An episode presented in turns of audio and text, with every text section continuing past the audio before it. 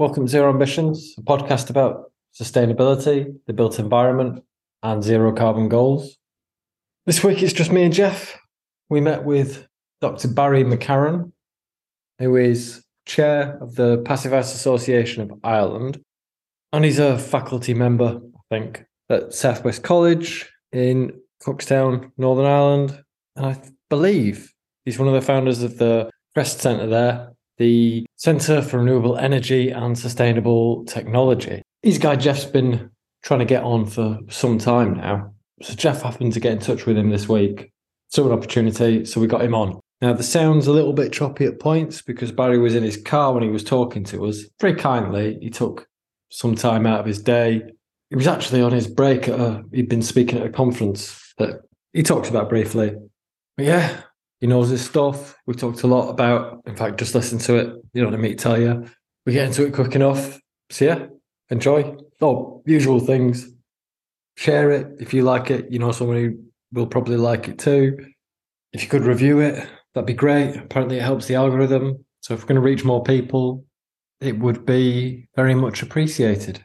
Um, yeah, subscribe Passive Plus, advertise if you can. If you need any help in other matters, give us a shout at Zero Ambitions Partners, ZAP at eiux.agency. Email addresses in the show notes. Join ACAN, join the ECB. If you're in Ireland, I suppose you can join the Irish Green Building Council. Pat Barry's doing excellent work there. So IGBC, you can find them, I'm sure. Try and keep it a little less UK centric. Right, I'll let you go. And uh, Tanya, if you listen to this, stop thinking about work. Get on with your holiday. All right, cheers. Bye. Right, that should be that should be it. Um, so, um, welcome to Zero Ambitions. Uh, today we have Barry McCarron, Doctor, no less, Barry McCarron on, who is among other things I don't know where to start with you, Barry. Uh, he's uh, happy, to, you know, delighted to count him as a friend and colleague. He's the chair of the Passive House Association of Ireland, uh, but he's so much more than that, and uh, and um, an academic uh, operating in this space in terms of uh, of trying to understand low energy buildings in, in in all their their their their glory and filth, you know. So um, Barry, thank you so much for joining us. You've, you've just uh, had to break away from a conference to debase yourself and talk to us. Um, how are you anyway? Keeping very well, Jeff. Thank you, and and a pleasure to be on the the podcast. It really is. Um, you've had some good people on before me, so it's good to be in good company. Well, we've run out of people now, Barry, so we're at, at the dregs, you know. very good. Very good. no, no, it's it's it's great to have you on. Um, what were you talking about today?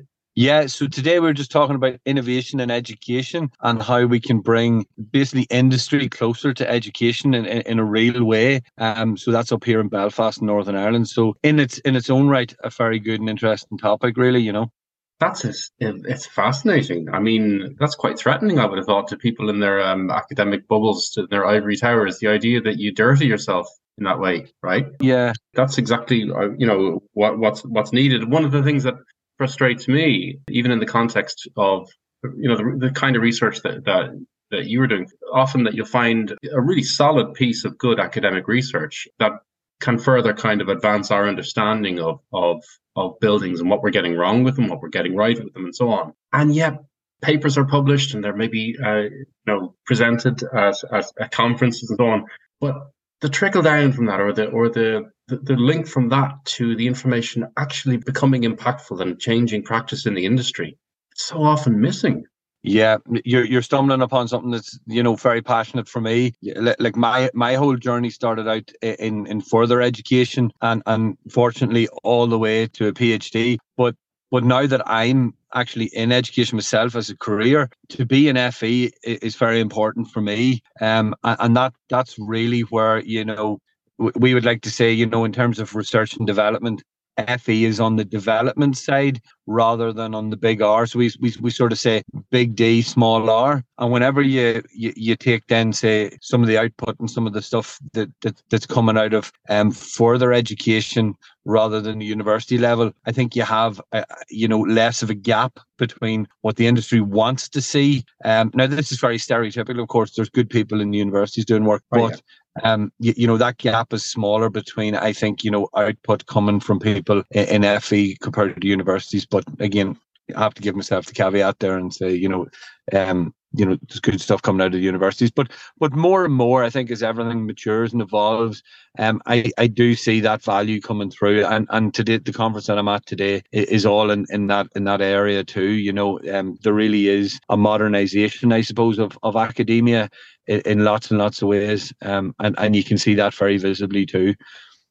Yeah the biggest gap appears to be between people having the ideas and the ideas actually getting to be implemented on site because there's loads of enthusiasm. There's loads of kids who want to learn. There's loads of students uh, going through university system that want to know more about uh, building pathology, physics, energy efficiency. You know, this is their futures in their hands.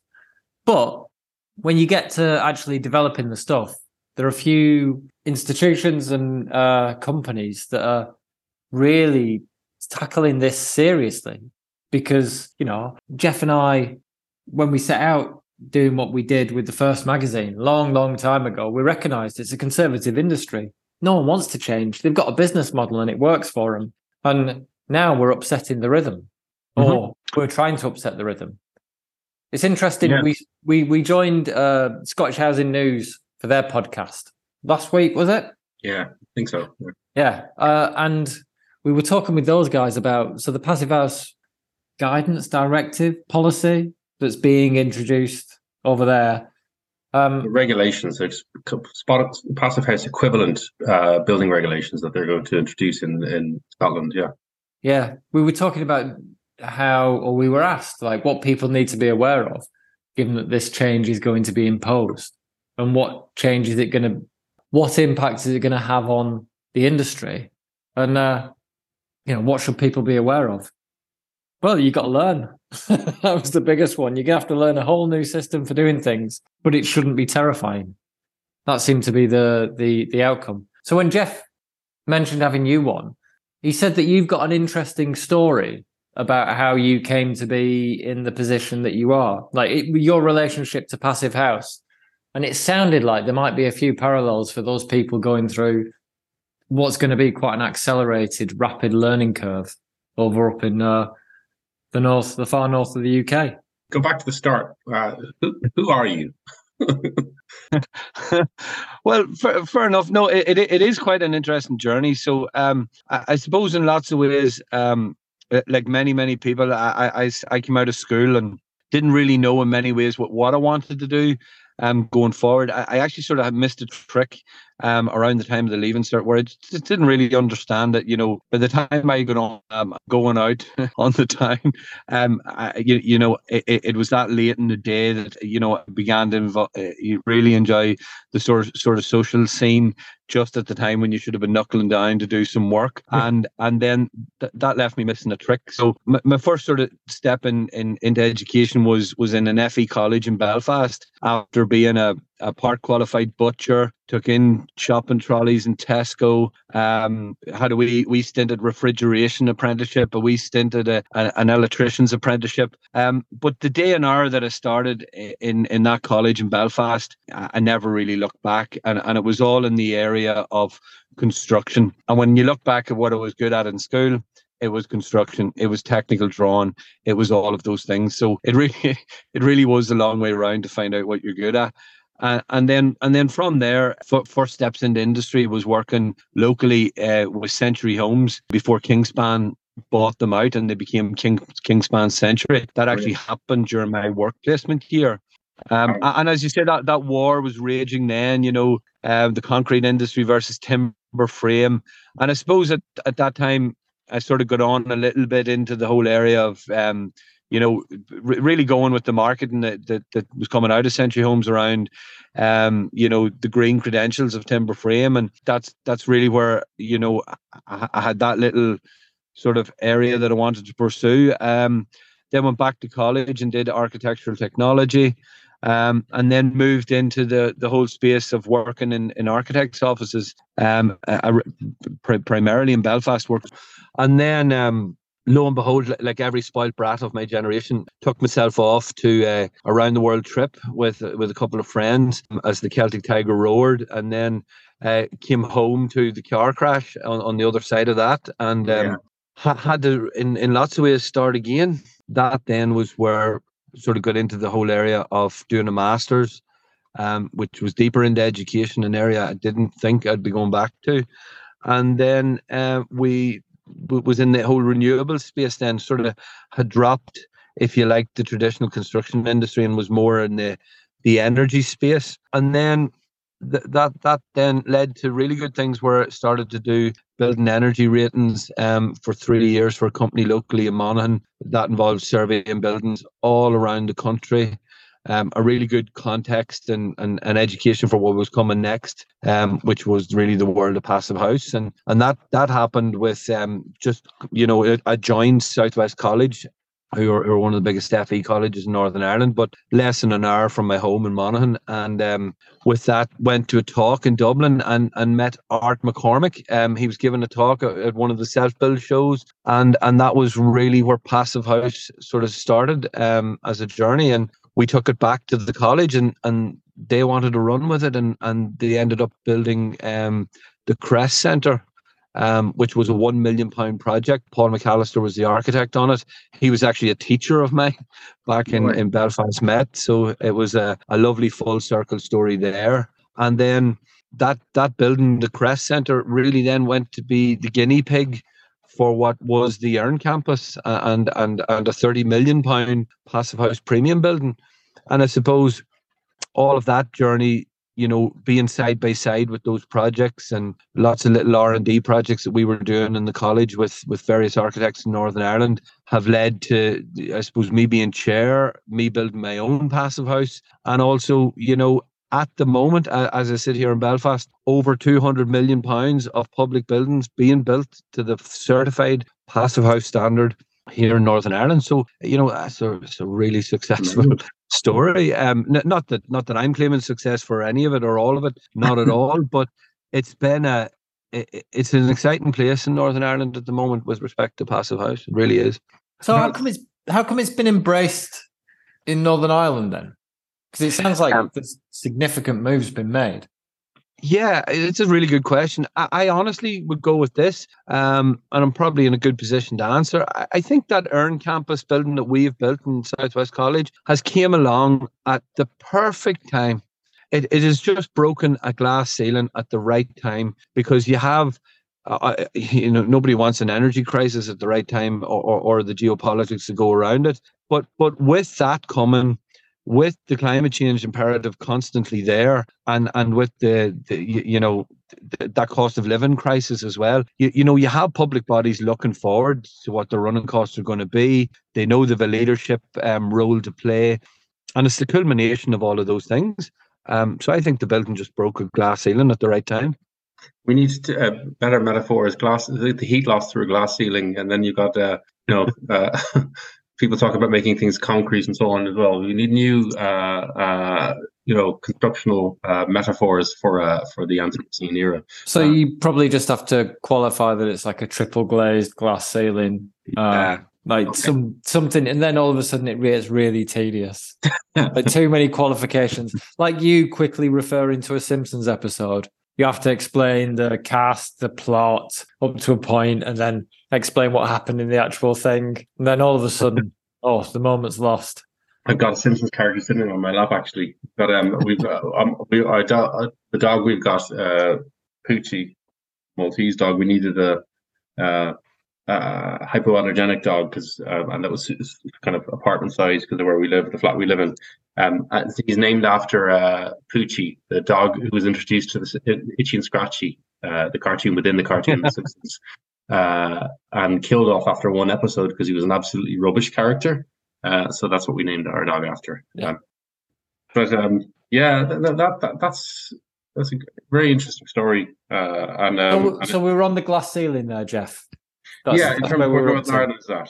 Um, so, like all great innovations, look, uh, well, I say look, like the the climate and energy misfortune being imposed upon us is it's not really lucky, but uh, chance, I suppose. That's the one that's made the appears to have made the biggest difference.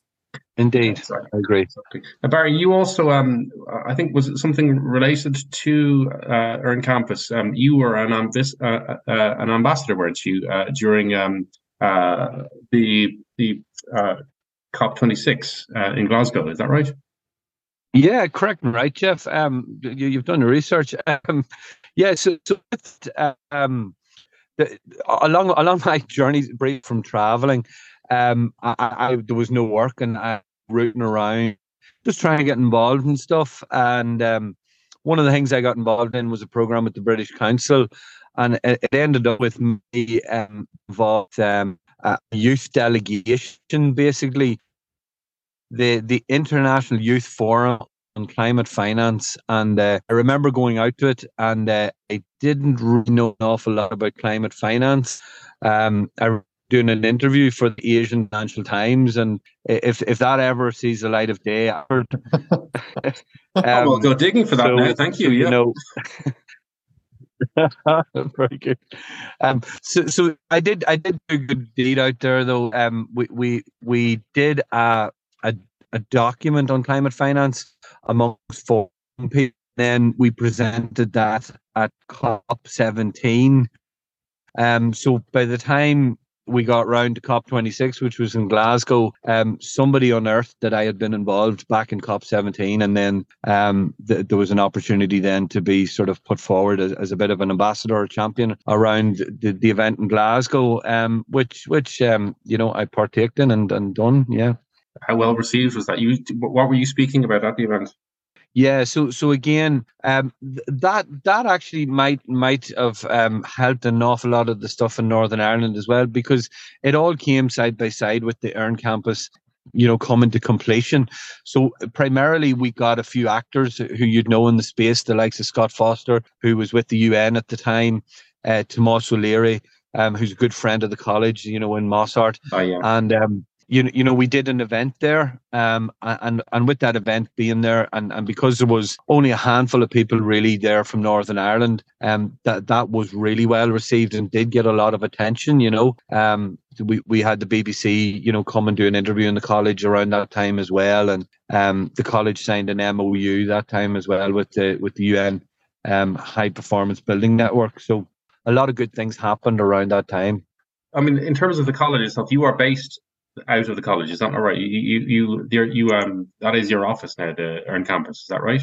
Yeah, so no, and I, I'm actually based at the Crest Centre, which oh, is literally okay, five so minutes over over over the road. Yeah, pick your passive house building. So, uh, fine. Yeah, yeah, you, are in that one. Right? Yeah, one. Fantastic. Why would you leave? Well, there's two. It's it's, it's, it's which one do you want? You know, um, uh, yeah, they're, they're, uh, that's great. So you've been in there a good few years now, and and and how's that working out as a kind of a passive house you know, uh, non-domestic pacifist building? How, you know, has there been any attempts to kind of get uh, any feedback or insight from uh, from people, you know, actually using the from building users to understand how they're finding it? You know, you're not all sweltering in the summer, for instance, are you?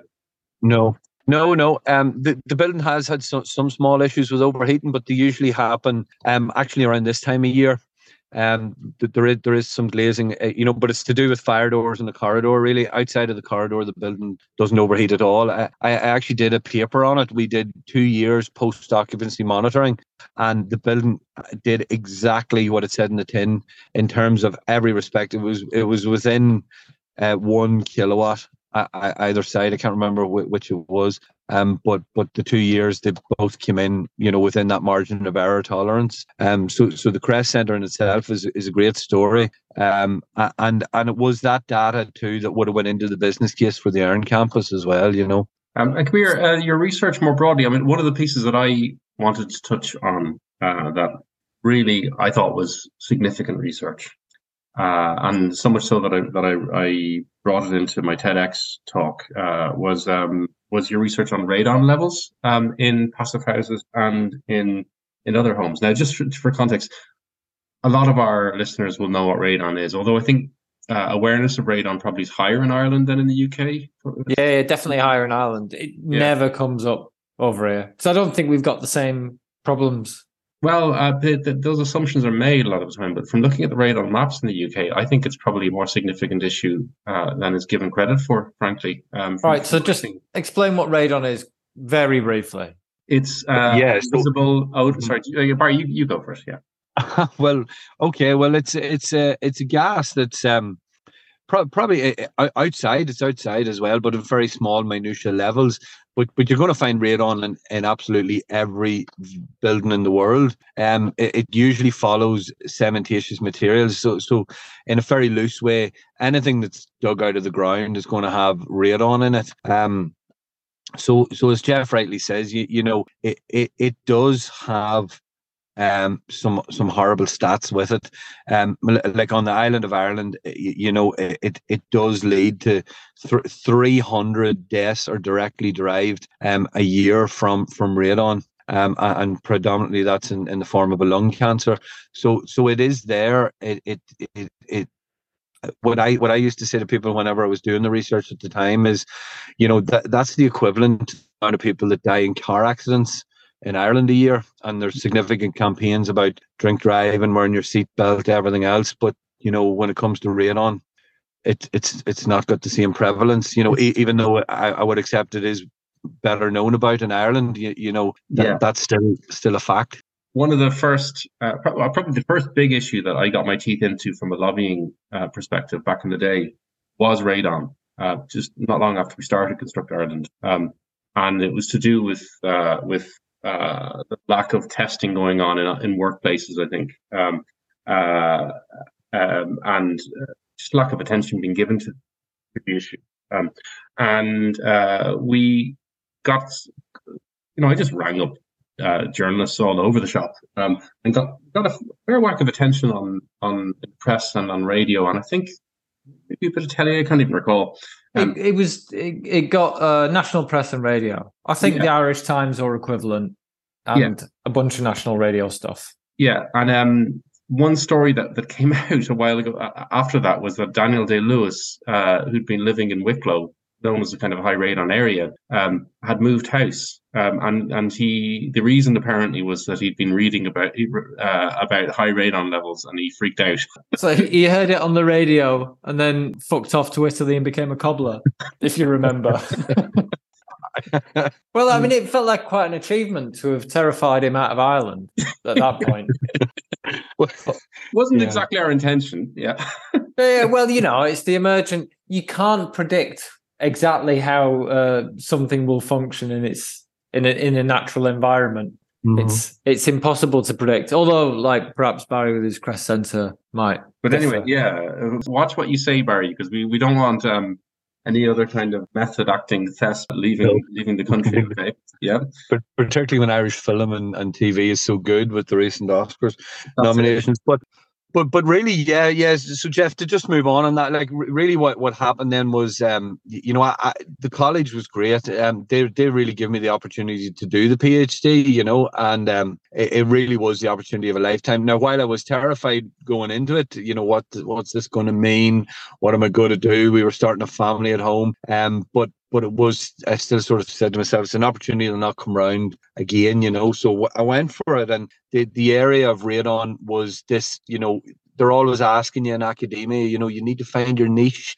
It needs to be a, an under researched area.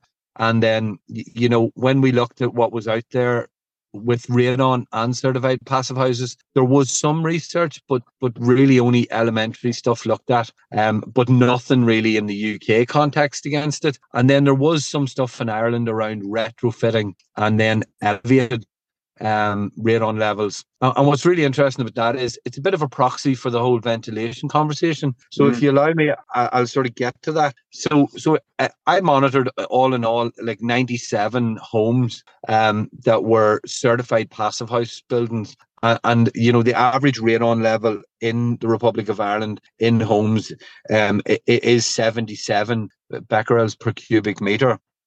Now my sample size came out um, on average at 36 becquerels per meter squared. So you're talking uh, like a 50% drop, give or take, there in in radon levels in certified passive houses, and and, and that level is well below um, what they call um, the, the, the target level in terms or, or the level yeah the action level for radon so so you know first of all radons in every building just so people don't get alarmed. Um but but in certain and it's very important what i say here the certified passive house sample size were were was at 36 50% lower than than standard building regs.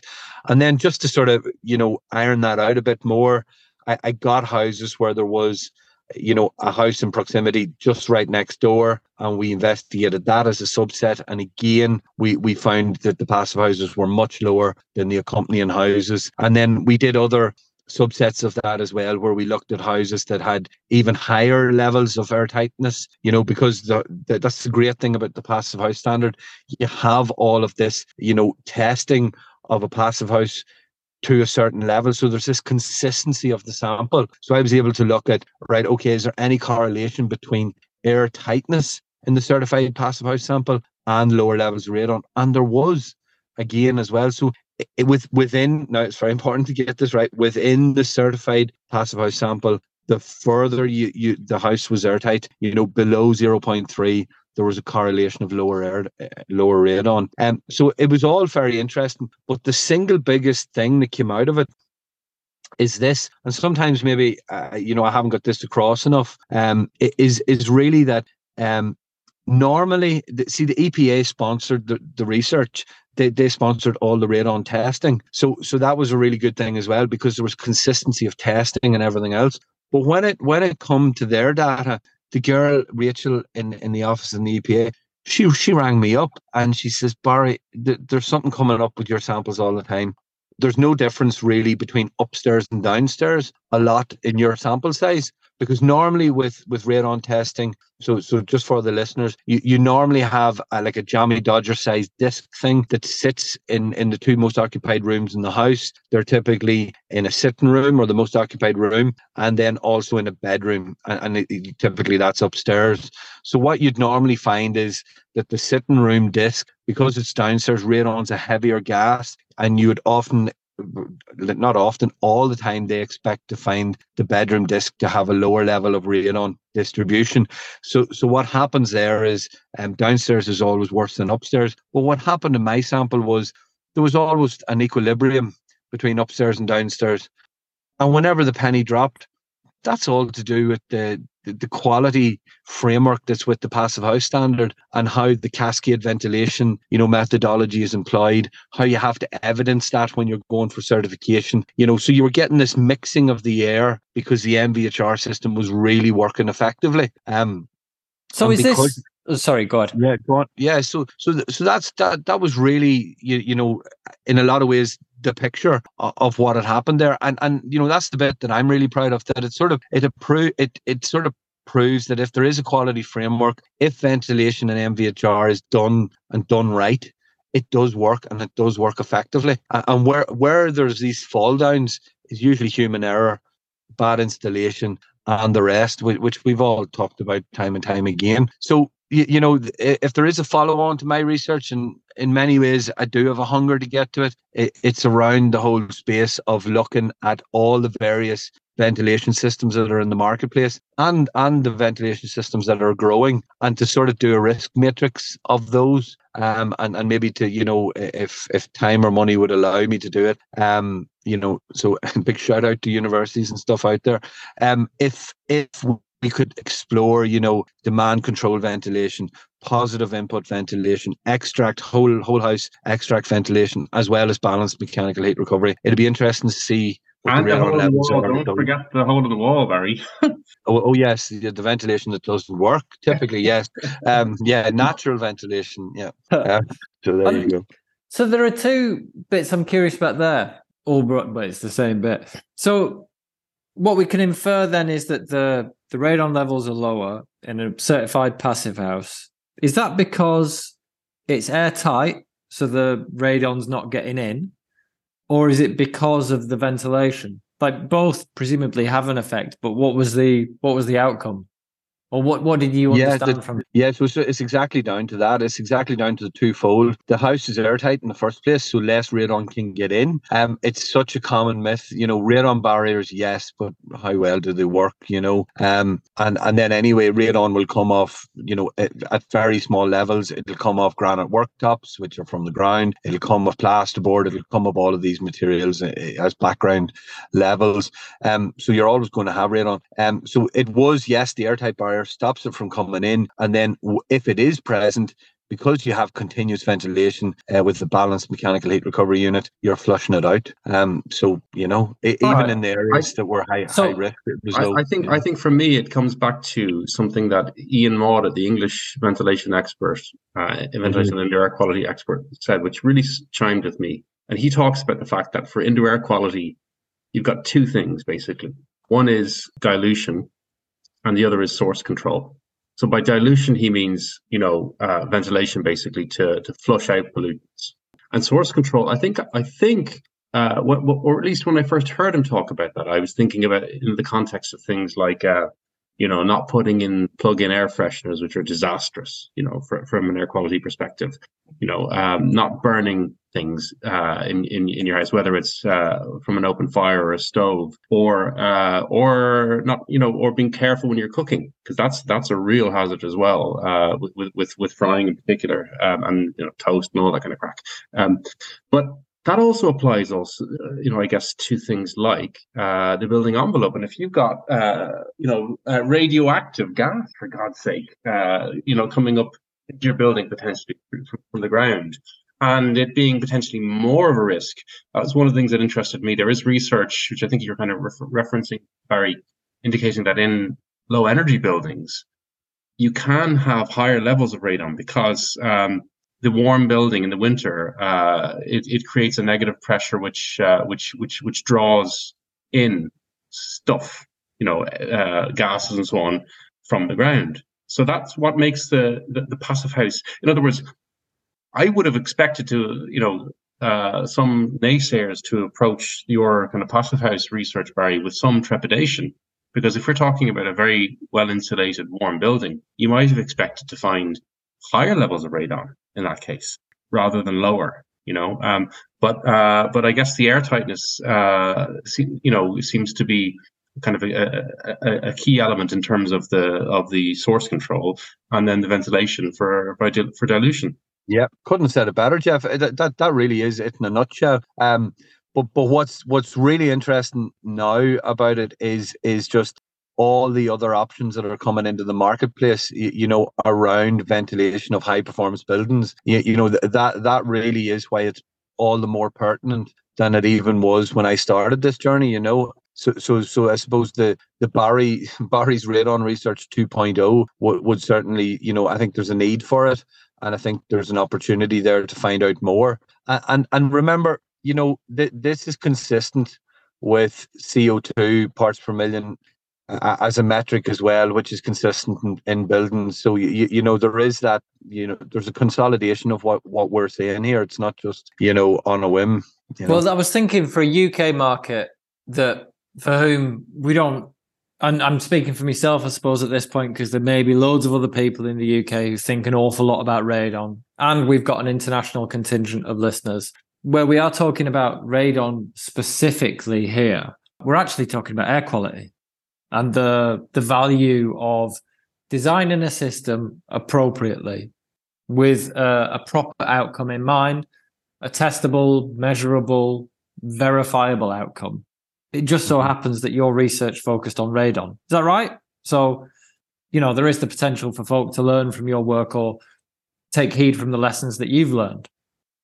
Yeah, definitely. It's totally applicable across lots of different areas and, and places globally as well. It's not just a UK thing. Um, and because the passive house standard is consistent across multiple jurisdictions as well, that, that was the other attractiveness for me pursuing it. it. It was literally because, you know, it is applicable in America, it is applicable in Canada. Lots of these places have radon problems. Um, indeed, I presented at a conference in Spain as well, where, where radon significantly an issue there as well. So, you know, but again, the consistency seems to be that, um, like, like Jeff sort of said, you know, if you're affecting the source control and you're diluting you're on your way. But, but yeah, and you need to be so careful. I remember um, there's a there's a systematic review or like or like in fact it's a, something like a meta analysis that I saw um, a few years ago, uh, which took 180 different uh, ventilation and air quality related um, uh, papers, academic papers, and tried to distill them down to the most relevant ones and, and, and answer the question about the the ventilation and public health relationship in building. Um, and there was one really interesting. This is just a caveat on the whole dilution argument, but one really interesting finding that they that they reported on this. So one paper, and this is so bloody obvious uh, once once you've heard it, that pointed out that in some cases, increased ventilation rates, you know, increased dilution, can cause indoor air quality to decline, mm-hmm. and that is very obviously uh, if your outdoor air quality is poor.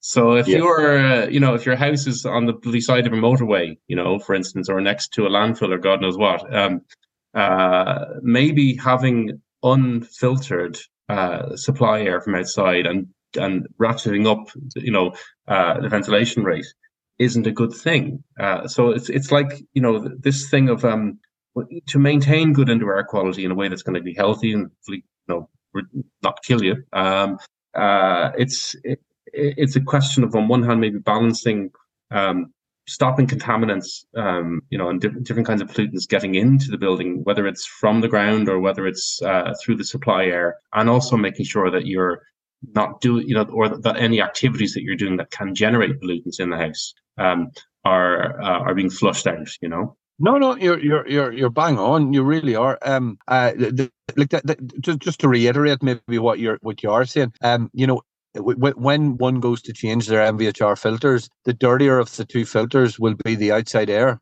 filter, not not the internal one there. And whenever we teach the passive house course, you, you know, I do hold up the two filters and ask the class, you know, which filter is which. And, and very commonly, you know, they think you know the internal one is the dirtier of the two because everyone thinks you know outside air is fresh air you know it's it's going to be good and clean for you yeah. um, another thing that i would say in the teaching uh, very commonly and it, it is it is sort of uh, it's a wee it's a wee punch in the jaw sort of thing to say um is that you know in the pass house course it classifies um one to four all of the uh, indoor air classifications uh, and what what it says for the first one is you know indoor air classification one for for quality of air is 400 co2 parts per million and less God. that that that, that actually atmospheric levels that no longer exists. Yeah, that no, that no longer exists. So, so thank God so you, for climate change. Yay!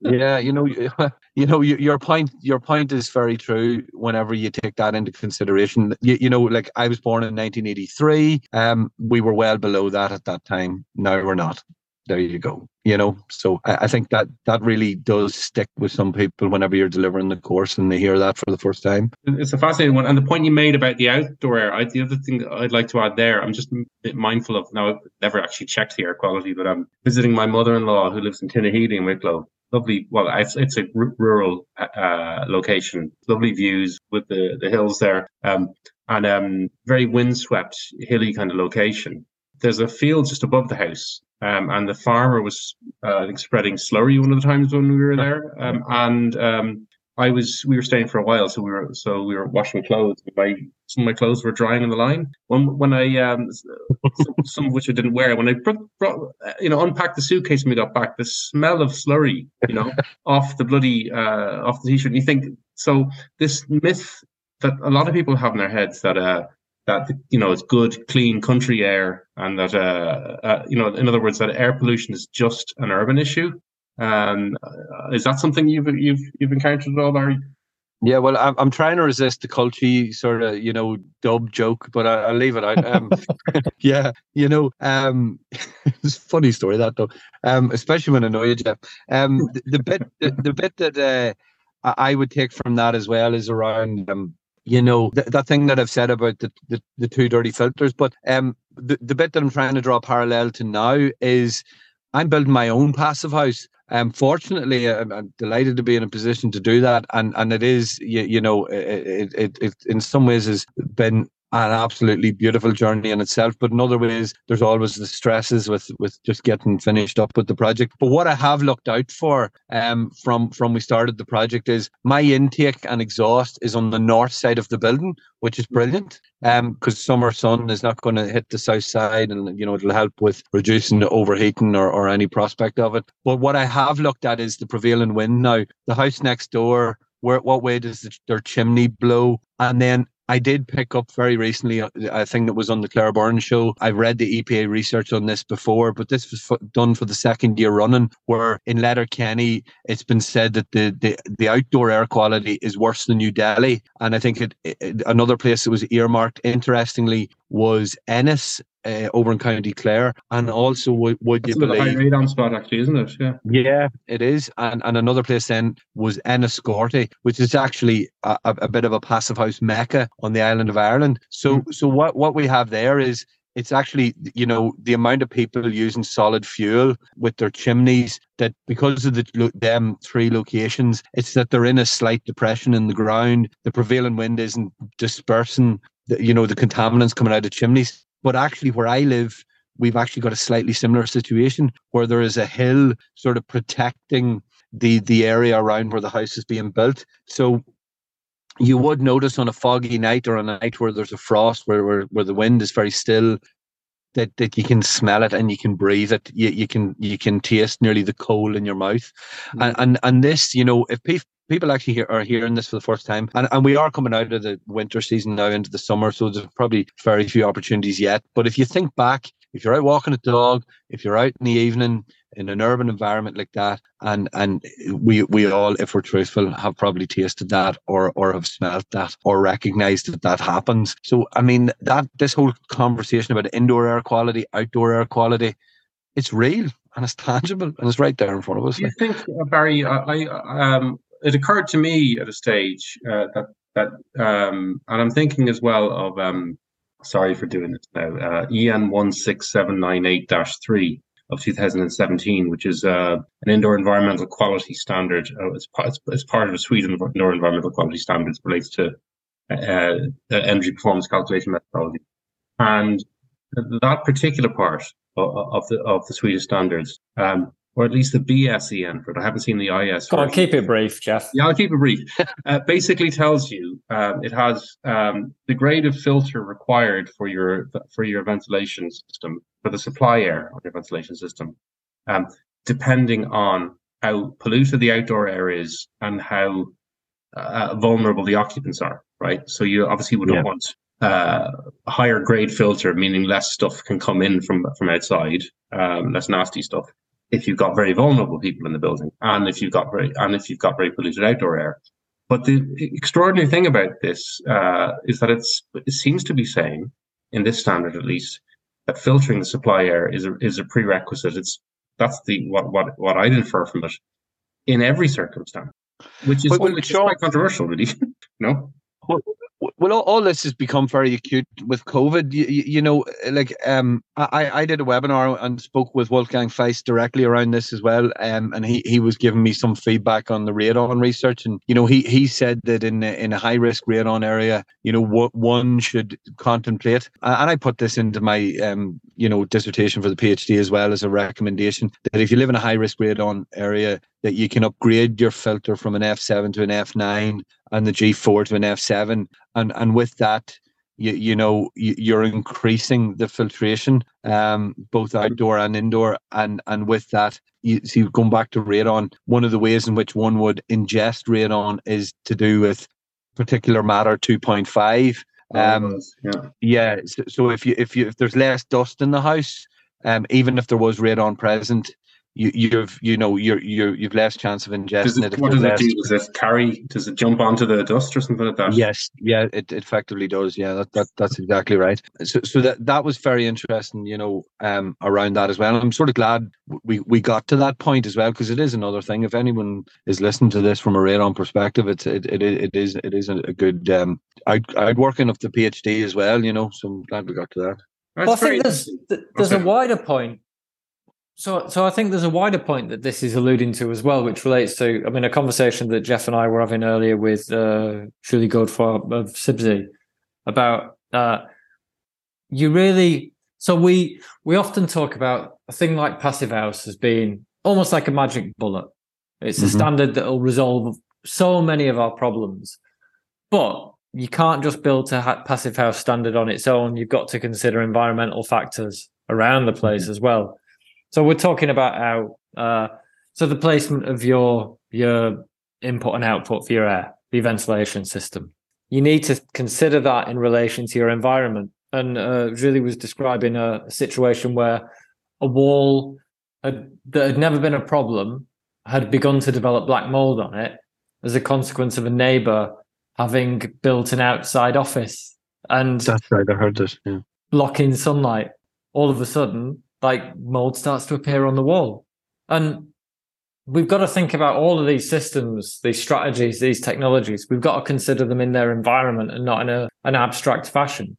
Where a lot of the time I hear people talking about these things and extolling the, the virtues and values of them just in an abstract manner without without ever having the I suppose it's because you don't have the you don't have a lot of time and space for nuance in the discourse, do you?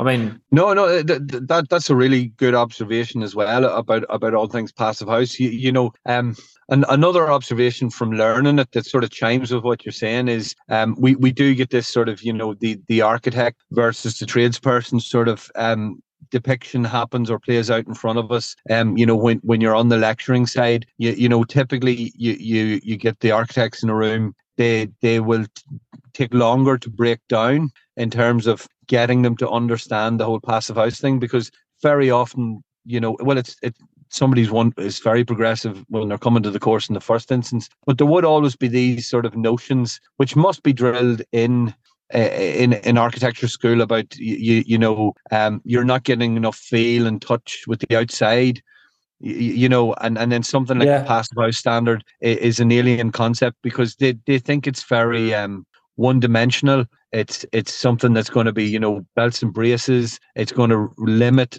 architectural expression. It's going to stop that you know outside inside feeling and all of this. Yeah. So so you know there, there seems to be some sort of. I mean, there is from having returned to this sort of area over the last couple of years. You do hear bits of architectural dogma appearing in the the, the discourse, uh, and I've I I hear quite frequently talking to not just architects but a wide variety of people there is this perception of not just passive house but green building. It is perceived as the within this sort of framework like a false dichotomy.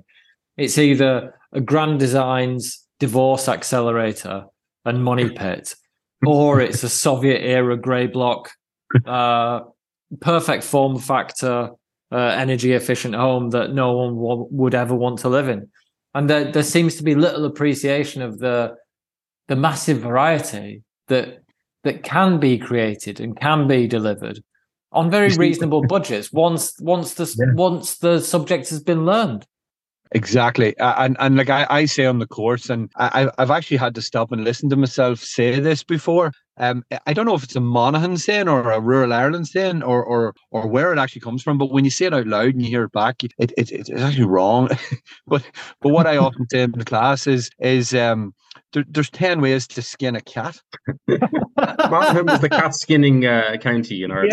Yeah, I, I, can't. I can't. I, am going to. I'm going to move on from that very quickly. Yeah, um, and, and but, in my experience, it only extends to there. There's more than one way to skin a cat. I don't think they'd ever been quantified and limited at 10.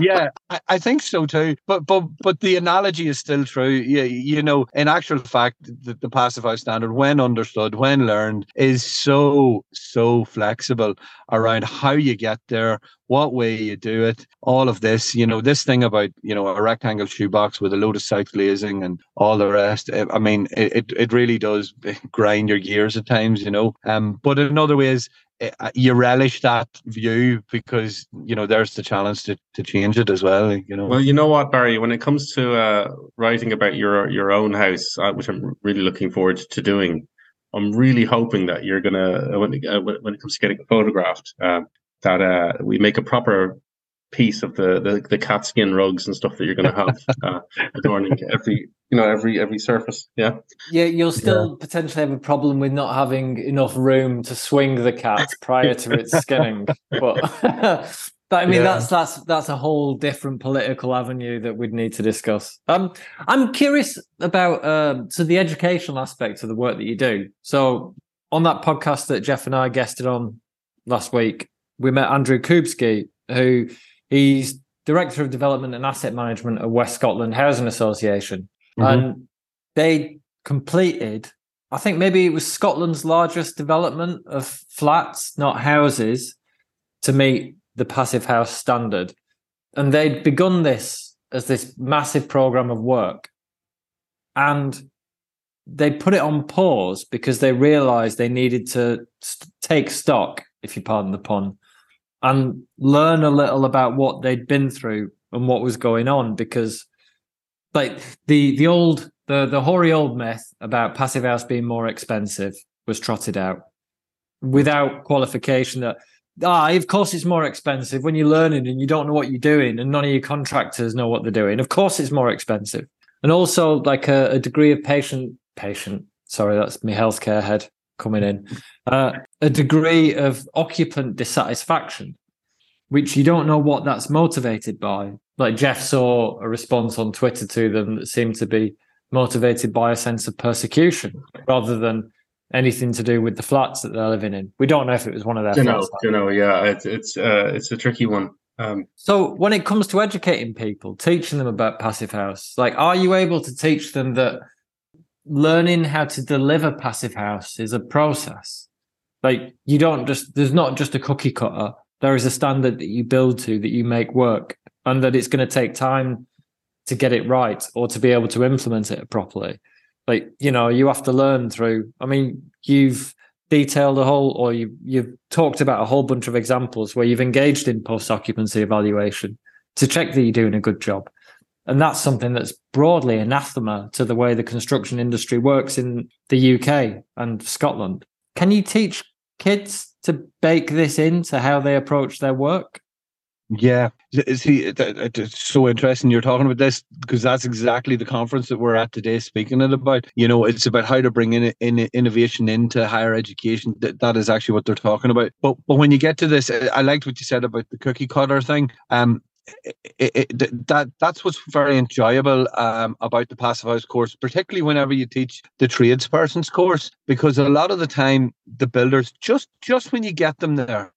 um, and and you get them sit sit down like everybody else in this world that, that we find ourselves in. Everybody's so busy, all consumed with what they're doing. But if you get somebody to take a day out, uh, the, it's a three day thing for the passive house tradesperson's course. They, you, you see you see them come with solutions to you as you progress through the learning material. Um, because you you know they find their own way of doing things um, and, and that that's that's particularly enjoyable as well. But but you do see that you you do see that come. The training material maybe it's it's myself and Tomas O'Leary, whenever we we get together, often talk, and we actually did a paper on this as well about um, you know, a pedagogy for teaching passive house, and, and we spoke about you know using analogies to break down various things, you know, like Everybody has a heat pump in their house. It's the fridge. The fridge is an insulated, well, airtight box. There you go. That's why the heat pump works in your fridge because it's a well insulated, airtight box. How many times at the moment do I need to talk to people in the construction industry about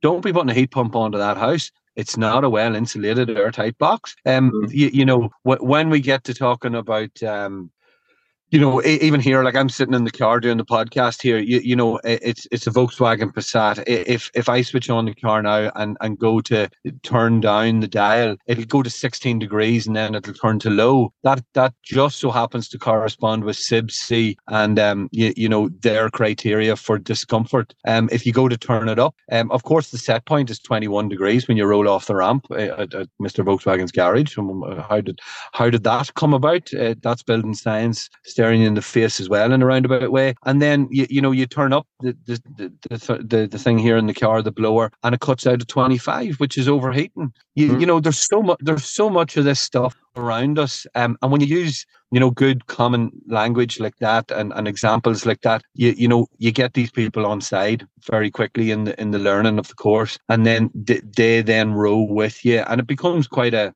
quite a nice little day or two where they're giving you solutions to to to things that you're talking about. And you know, you might put up on the board one solution, but the builders would be very good at saying, "Ah, there's an easier way to do that, or there's a cheaper way to do that." And and we're seeing that happen in the construction industry in Ireland, like from Tomas built his house, the first passive house in the English speaking world or whatever it was, to now, you know, we are getting better and better. These details are more and more commonly understood. You, you know, like even an example like the the aerated concrete block. Like like every builder nearly knows to do that now. You know, the, the needle is moving, and a lot of the time some of us that are at the vanguard here, you, you know, get upset when we're together, um, you know, giving off about this and that. But but if if you do look at it, there is incremental improvement all the time. Um, and and you know, we should probably, you know, embrace that too. But um, could the speed happen? Yeah, this, this, it could speed up and accelerate. If we could just get more people in front of the right people in terms of, of education, it, would go a long way too, you know. I think um, the kind of approaches you're talking about to education, Barry, um, they sound so so far removed from uh, from what people might expect in terms of well you know from the kind of a hierarchical top down uh, uh, approach to something much more collaborative and uh, and uh, I don't know attractive. I suppose if people are actually going to feel like they're they're really participating in something, you know that that's well, a great think, way to win people over. I think. I think there's something in the the type of participant that you're engaging with. Like I thought it was really interesting that you referenced a difference in uh I don't know, engagement or attitude or acceptance between lads from site and architects. Because that reflects a bit of research that Alex and I did, part of a messaging project about low carbon learning with Best. And like I'm not gonna start casting aspersions or anything like that between best the two groups. Just, most people, some people will know, maybe there are Irish ones, but best is uh, built environment smarter transformations. It's a Scottish. Formerly uh, Construction Scotland Innovation Centre. Yeah, great organisation. Yeah, yeah. yeah. I mean, brilliant they're brilliant. But we did a bit of research and, around the value of their low carbon learning program, and one of the things that came out was like the lads who came from site to learn about it, to learn about low carbon building and techniques they engaged hands on with the program and really saw the value in terms of being shown why they were supposed to be doing things the way they were doing them. So if you can show someone like the practical application and why you're being asked to do it in this sort of a manner, all of a sudden you understand how to do your job better because you understand why you're being asked to do it in a particular way. And you've mm-hmm. just got an easy opportunity then to do a better job. And everyone likes doing a good job. Like no one likes to do a bad job. I think uh, that's some misanthropes out there, but yeah, leave them alone. Yeah, yeah. Well, yeah. I mean, you've got to you've got to have worked up some kind of animosity until you want to do a bad job for someone. um, but yeah, it just struck me that uh, like practical approaches, or sorry, practical engagement makes it easier to understand what passive house is, or what I mean, what building techniques are, or I mean, my only experience with it is actually demolition and learning how to knock things down and break them apart and strip them out. But like yeah. it all, yeah, once you get hands on, it all makes so much more sense. Yeah, like like like so. Here, here's one thing I can't resist in saying. Um, w- one of those analogies that, that we cooked up me and Tomas, and it's a great one because and and it, it, it fits beautifully with what we're talking about with respect to indoor air quality, and maybe the joke Jeff gave me about you know the, the other type of house, the natural ventilated house. Um, w- one of the ways we get that across in the teaching is, um, you, you know, essentially, uh, you know, the House teaching says that each person needs 30 cubes of air per person per hour. So, like like Tomas said to me, I use the example of a dishwasher for a cube. So if you stacked up, you know, 30 dishwashers outside, um, you, you know, that's how much air somebody needs per person per hour. Another another sort of measurement of scale of that is uh, a rigid lorry skip. You know, like a skip full of air is the type of joke we use. But uh, again, you know, you're talking, uh, you know, the, the the shipping container size that sits on the back of a rigid lorry. So that's how much air each person needs per hour. You know, and then I say to the class, well, you're you going to get that from opening the window? are you going to get that through a trickle vent? Are you going to get that through the, the hole in the wall with the t-shirt stuck in it in the student house? You know, it, it's it's it, it, that that really makes them understand. You know, oh my God, we're not getting anywhere close to the ventilation we need. And and it, it, it you know, um, but but but coming back to what you said there about the builder and the architects, it's not to beat up on the architects, and and and they're easy to club together as a group. Like there, there's some fantastic people in that space too. But yeah, um, if I had one observation to say about them, some of the times, um, they don't admit it, it it's not that they don't want to get. There's this thing where like I don't really understand, but I'm not going to admit that I don't understand. Hmm. Um, and that's nearly what I think is is it's not an arrogance; it's just a deflection thing. You know? Well, yeah, it's fair, and it you know there is an arrogance to it. Um, like just to be clear as well, that's not my experience of most of the architects that we find ourselves engaging with. But we all know horror stories about plenty of architects. Like yeah, and Alex and I reach out to pretty special architects as well. Yeah, first, you know. Uh, Alex and I work in the healthcare space as well, and the story that the joke that we come across in healthcare is the same as the one that we come across in built environment. It's uh, physicians and architects. What's the difference between God and a physician? God doesn't think he's a physician. yeah, I mean it's mm-hmm. It's funny how often those jokes are referenced, mm. like so frequently. So many new biz meetings. Mm-hmm. you know who you're dealing with, yeah.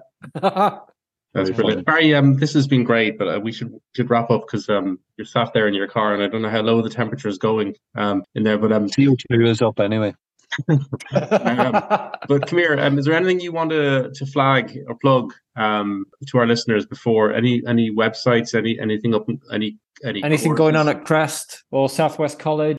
Yeah, yeah. There's there's always good stuff happening with us. Um, re- really, we've got a bit of exposure Southwest College there, and and on all the stuff we've done. So, uh, I mean, for anybody that's listening to this is from the area, of course, Southwest College. But um, as chair of Passive Association of Ireland, I, I could, the, can't let this go by and just say to everybody, you know, um, there is a lot of good stuff happening in Ireland of Ireland. I've already outlined what's happening with the public buildings in, in the north of Ireland. You know, we've had Fraser Miller there building 210 homes um, to the passive house standard and and some of them to the low energy building standard under passive house. There's really good things happening up north. Down south, you've Shanganagh, you've 600 units coming on there with the Land Development Agency, and lots of other projects. Deloitte's new headquarters in the city and stuff. We have ESG emerging. So if there's anybody here in the financial area listening to this, really come and get involved with the Passive Association of Ireland. We're going to have a good, healthy um, roadshow of events coming um, between you know uh, quarters um, two, three, and four this year. So um, I'd really encourage people to just become a member, and and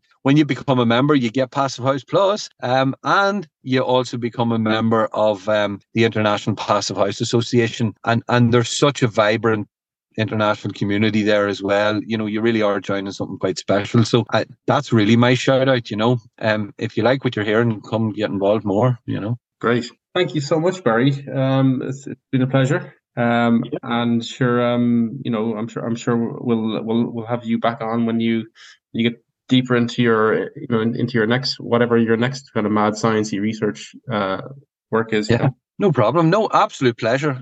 Brilliant. Delighted to have been invited on. Cool. Cheers. Well, lovely to meet you, and uh, yeah, yeah. speak to you again soon. Likewise. Yeah, brilliant.